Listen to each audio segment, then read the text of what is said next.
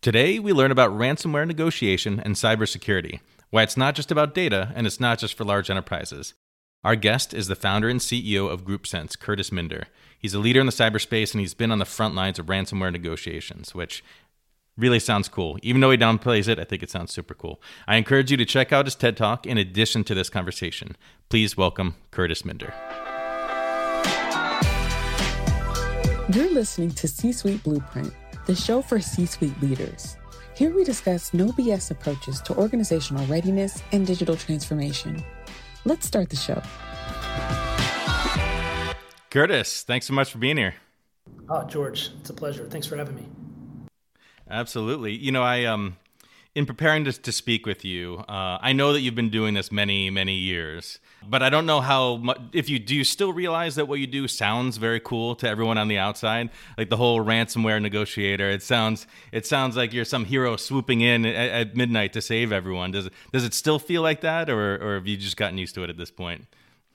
I don't know. I don't know if it ever felt cool, and I do, I do. Um, I do recognize that it sounds cool. We actually have people who, who write in uh, to the company and ask, you know, what what requirements are there to become one of these? And I, I try to I try to level set them like this is probably not a good career choice. um, but yeah, it is it is a very unusual profession for sure. So so picking on the choice, how did you get into this? How did it all start? like most of my professional career accidentally i mean so you know our, our core company is a digital risk protection and cyber reconnaissance company uh, what that i'll just summarize basically what that is that that's looking for data surfacing in places it shouldn't be and helping companies mitigate or clean that up the reason why you do that is because bad guys use your data against you. Almost every single cyber breach is is sort of uh, fed by by corporate data, whether that's credentials or, or whatever. Uh, that is out in the wild that companies aren't aware of, and so that's that's our core business. In order to do that really well, you, you basically have to be really good at cyber espionage. You have to operate where the bad guys operate. You have to be in all those underground markets and chat rooms and all of those things, and that puts us squarely in the nexus of the ransomware economy. That's where the initial access brokers mm. operate. Those are the people who sell network access to the ransomware operators. That's where the ransomware as a service platform people operate. And um, you know, sort of, we, we end up seeing a lot of conversations and data related to ransomware uh, work, and that that in the process of seeing that, we we ended up getting pulled into a, our, our initial case where they asked us to be the liaison between the victim and the uh, the actual ransomware operators. And we were sort of reluctant in the beginning, but we recognized very quickly after talking to the cyber insurance company and the law firms involved that there weren't very many people who were doing this, and we were uniquely suited since we talked to bad guys all day anyway. and so we ended up doing our first case, um, and it was very successful. And uh, we we had a knack for it, and uh, it sort of snowballed on us first talking about the data side of things, you know, I, think a lot of people might just think, um, oh, we could just monitor the dark web if stuff pops up there. But it, sounds like it's a lot more than that, where you're you're truly embedding with these folks. And and to expand on that a little bit, what's that look like? Yeah, you know, it's funny. I'm I'm writing a, a piece right now that I call "If You Shine a Light, the Roaches Will Run." It, it certainly is useful to monitor the dark web. I think you should do that. But the threat actors are, are, are not stupid. Uh, they know that that's being monitored, and they're find, increasingly finding other channels in which they can transact their illicit activities, etc. And it's very difficult to at the tip of the spear to, to be able to keep up with that, and that, that's that's an art form. That is, uh, it's a discipline all its own, and it is very similar uh, to traditional espionage. You're, you're literally creating assets and personas and sock puppets and, and, and speaking their language. So most of them aren't speaking English. You have to speak their language, um, and and making sure you get invited to the new place. Um, and those places could be mm. chat chat chat rooms. It could be WhatsApp groups. Um, we're writing a piece on on activity in the metaverse. Um, so the bad guys are moving around. So it's not just the dark web. And and then the other thing I'll say is sometimes it's not bad guys at all. Sometimes it's your employees. Um, you might remember the term shadow IT. That's where somebody would want to do a special project at work, and IT would tell them no, and then they'd go to Best Buy and buy a server and put it under their desk, and they would do it anyway. And uh, they plug it into the corporate network, and then they wouldn't patch that thing correctly, and then it would cause security vulnerabilities, or they would have corporate data on it.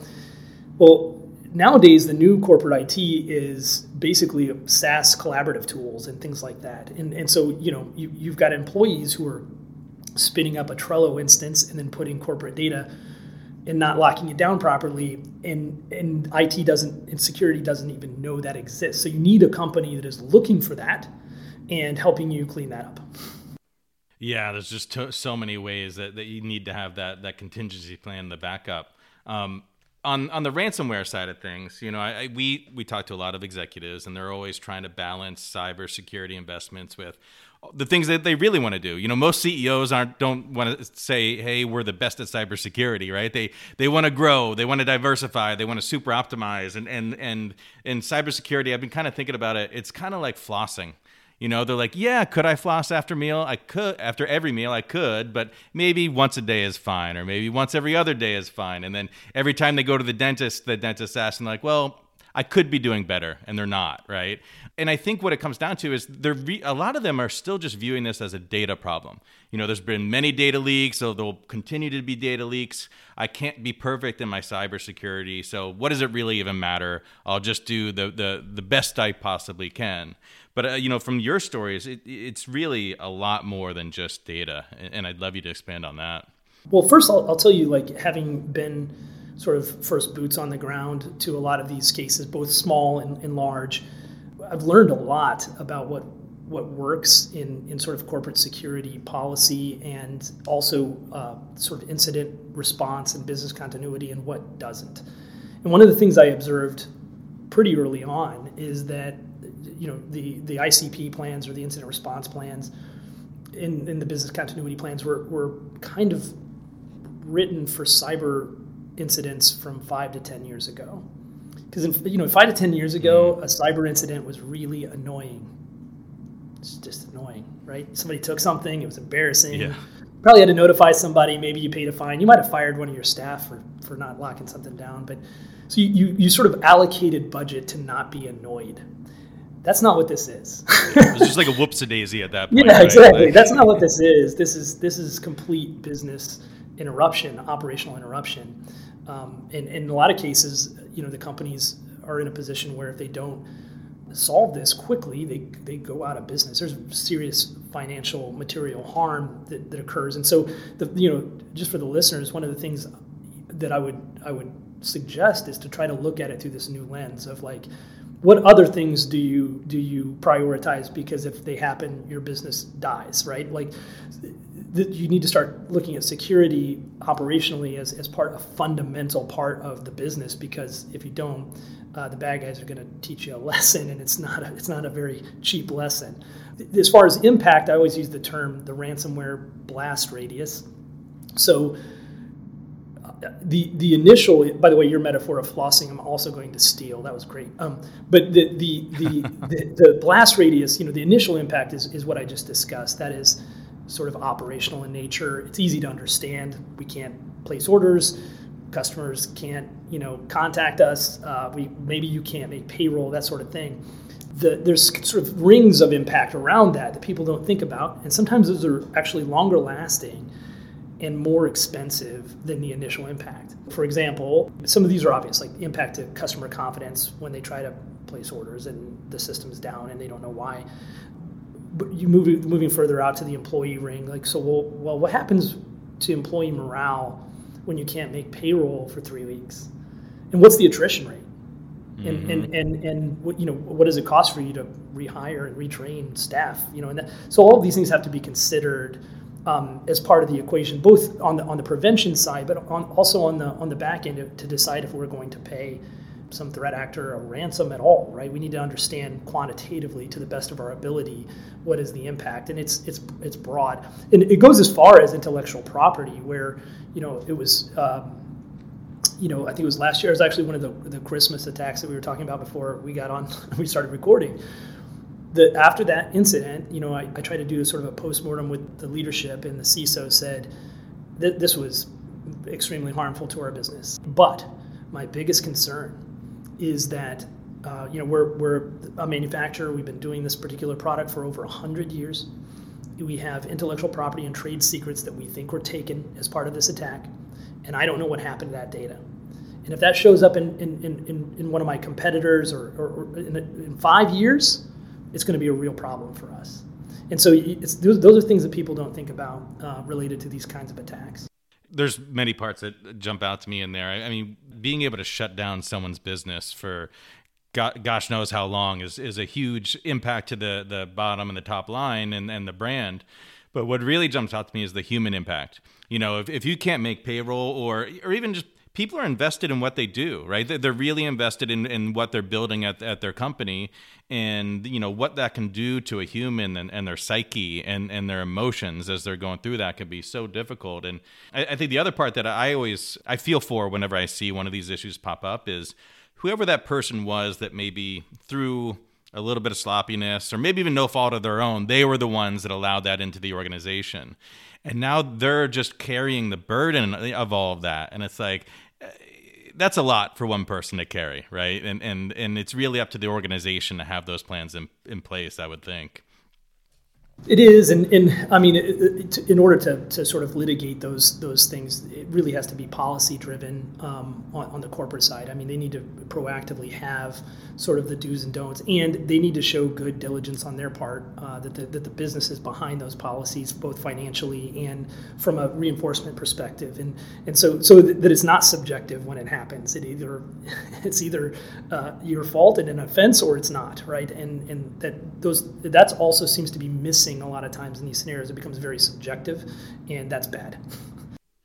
You know, over the past few decades, I've seen this progress from, you know, th- these types of threats we really lo- looked at a sovereign nation level, right? And then enterprise organizations started to face the same threats as a sovereign nation. Mm-hmm. But now it feels like this is coming all the way down to just mom and pop stores. And, and I'm curious if you have some stories from the trenches or, or, or, just anecdotes around you know this isn't just a uh, you know a big company problem right this is really at, at, at every level right yeah and, and I, I, mentioned when we we started doing this it was sort of an accident and after that first case uh, which was a very large multinational company the the law firm and the cyber insurance companies contacted us and said hey you guys are weirdly good at this and we kind of need some help. There's more of these. And it wasn't our core business but we we, we decided we'd go ahead and do it.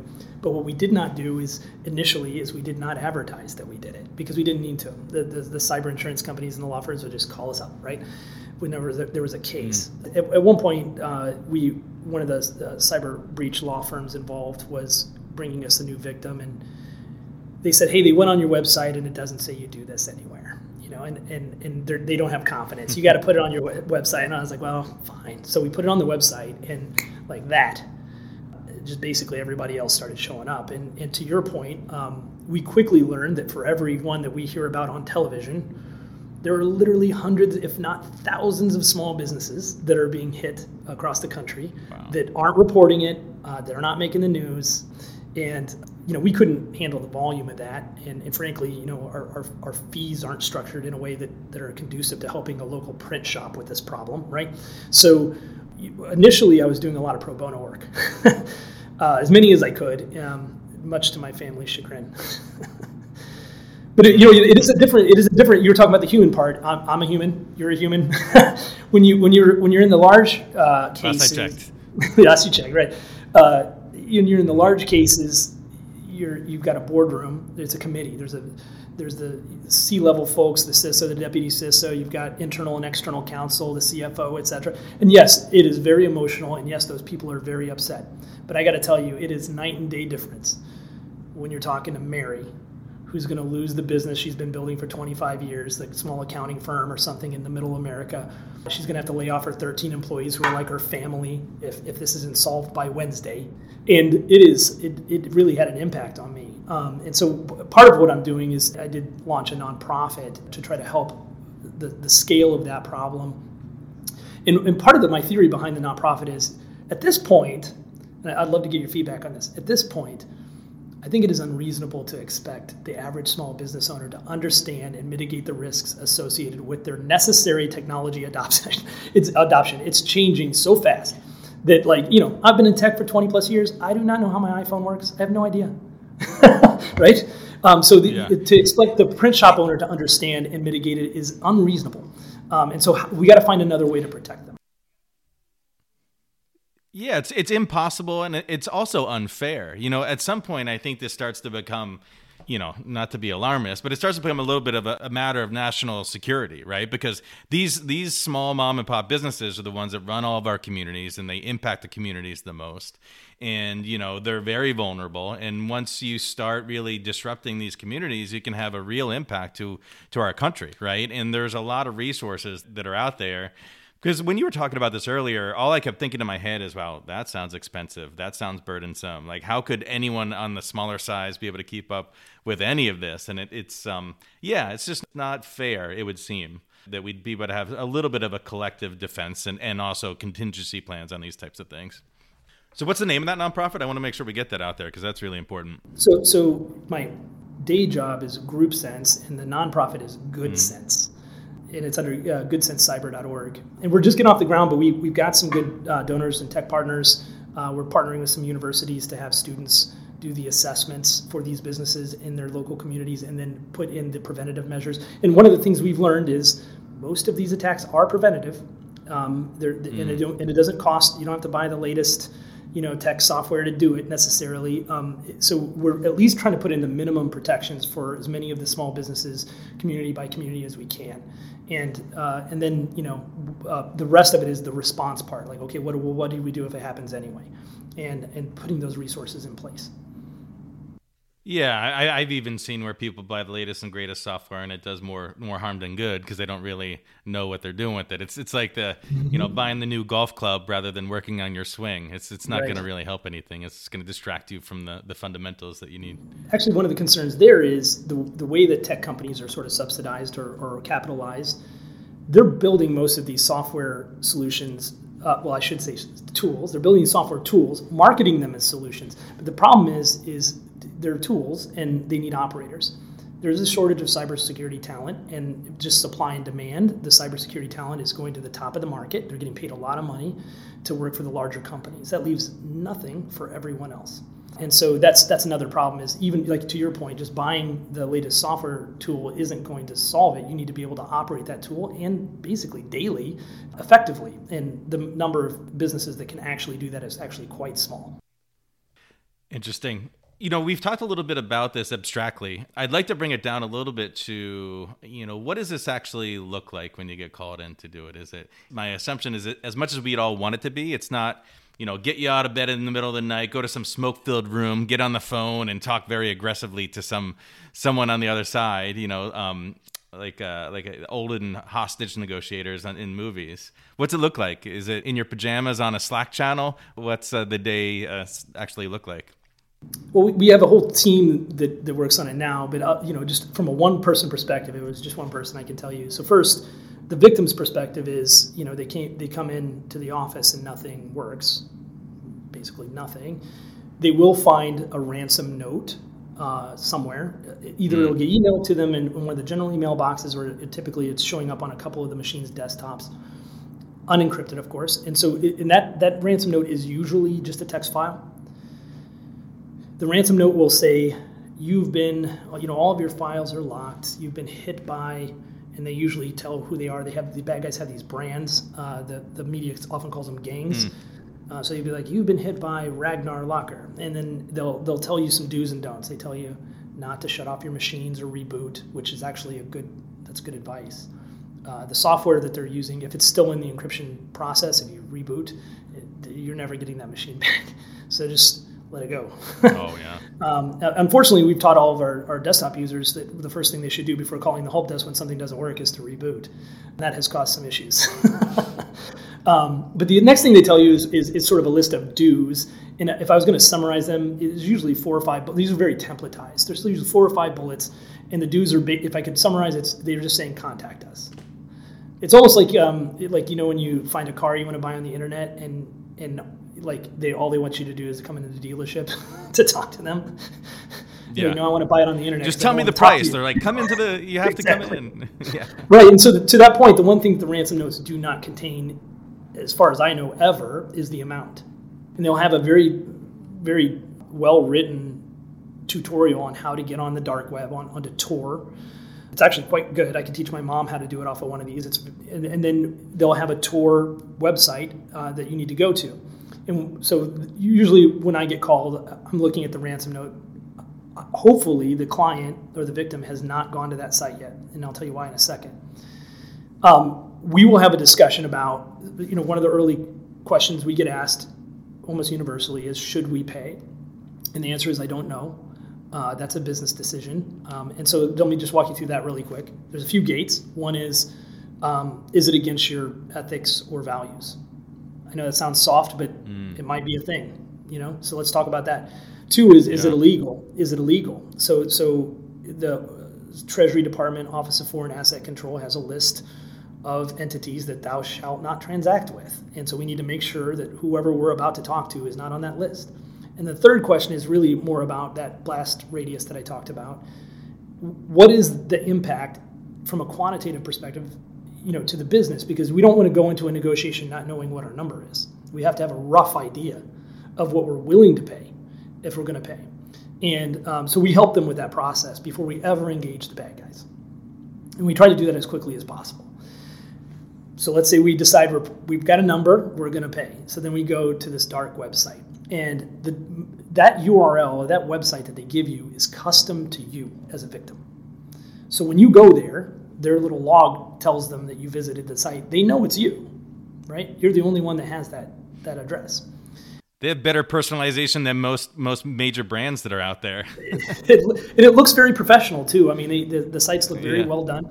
Um, and when you go there, a lot of the sites will have this clock that starts and it, and it usually has a threat attached to it and depending mm-hmm. on which group you're talking to the threats are different so like sometimes it is if you do not reach a settlement with us by the time this clock reaches zero we're doubling the price or if you do not reach a settlement with us, we're going to dump 25% of the data. By the way, they take a copy of as much of your data as they can for extortion. So they, now they're threatening to leak that data if you don't pay, right? So they're going to say, we're going to dump 25% of that data publicly if you don't pay by the time this clock. So this clock starts. That's, so it's reason number one not to visit the site until you've talked to a responder, right?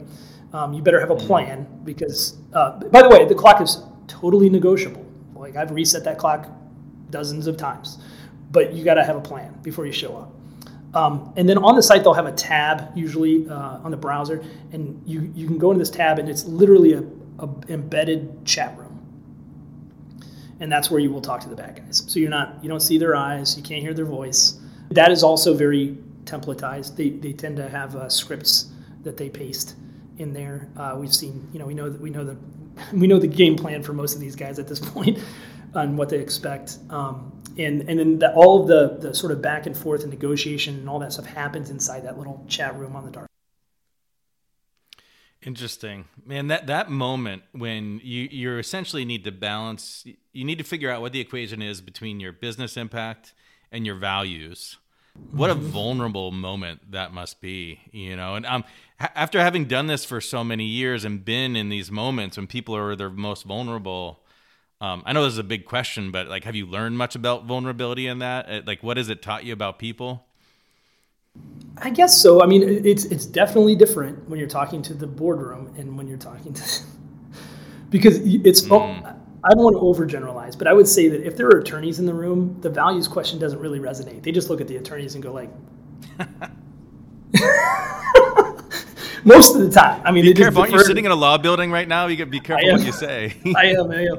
Um, but you know, but but when you're talking to individuals, you know, some of these people are, are, are, true patriots, and, and they they just they say, hey, look, where's this person at? Oh, they're in Russia, and they've got this unofficial amnesty from their government to attack us, and we're never going to get the money back, and they're going to never be arrested, right? I don't like to use superlatives. It's highly unlikely that they're going to be any negative consequences for this bad guy. And, we've had people saying, you know what, we're not going to do it. You know, I mean, they'll, they'll talk themselves out of it, and that's their choice. And they, they'll pay a financial consequence and and and or go out of business. But some of them choose to to take it on the chin, and I respect that.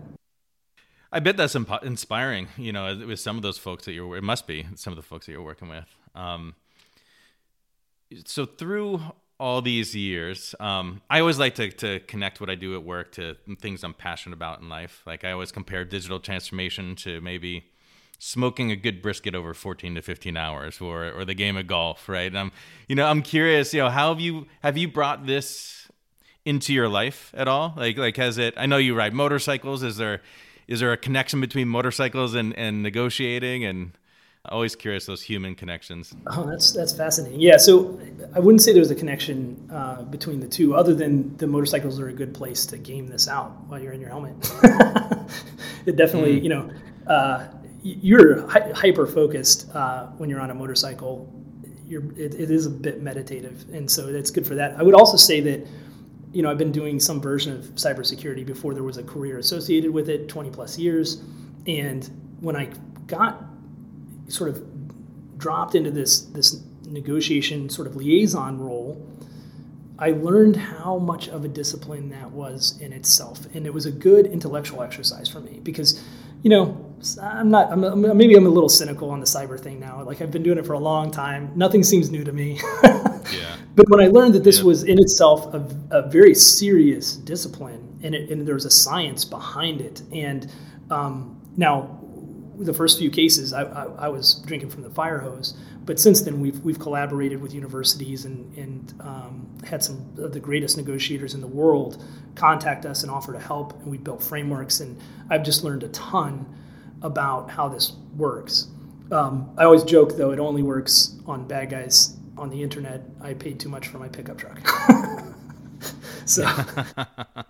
Yeah, yeah, those car dealers, you'll you'll never win with them. So that makes sense, though. I mean, because even what you said to people, step number one is you need to stop and think and get a plan together. That you know, that's you on your motorcycle. That's me probably on a hike. Is is you need to stop and think, come up with a plan, and also remember like there is science beneath all of this, and and there, there everything probably will be okay if you kind of plan it out and and leverage the right resources to move through it. Because in that moment, you know, that human fight or flight, I would imagine, comes into play, and you're freaking out, and you think that you know everything's just gonna implode on you, especially for those those smaller people, smaller. Yeah, and the, the, that um, part of it, I so guess, I definitely is, see the connection.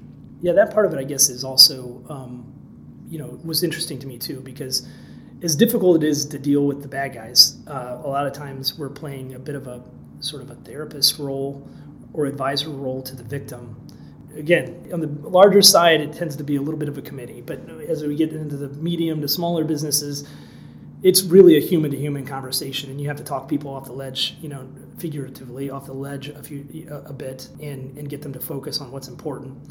And that's hard to do because what you said, the fight or flight's taking you know taking a hold of them, and they need someone. So one of the things I say is like, look, don't don't try to do this on your own. You know, so we we brought in to, to play recovery for a number of cases where people tried to do this on their own. They say, hey, look, you know, I read Getting to Yes, the great negotiation book, um, and uh, I can do this as good as anybody. These bad guys know what they're doing, and they are quite good. And, and it's important to understand the psychology of the bad guys, which most people don't, and what motivates them. And so you need someone who understands that, but you also need an objective party uh, so that you can have somebody that is looking at this through a third lens that doesn't involve them going out of business, right? And so the desperation part. Um, and so there's there's value there, and it's it's also you know sort of cathartic to help people through that.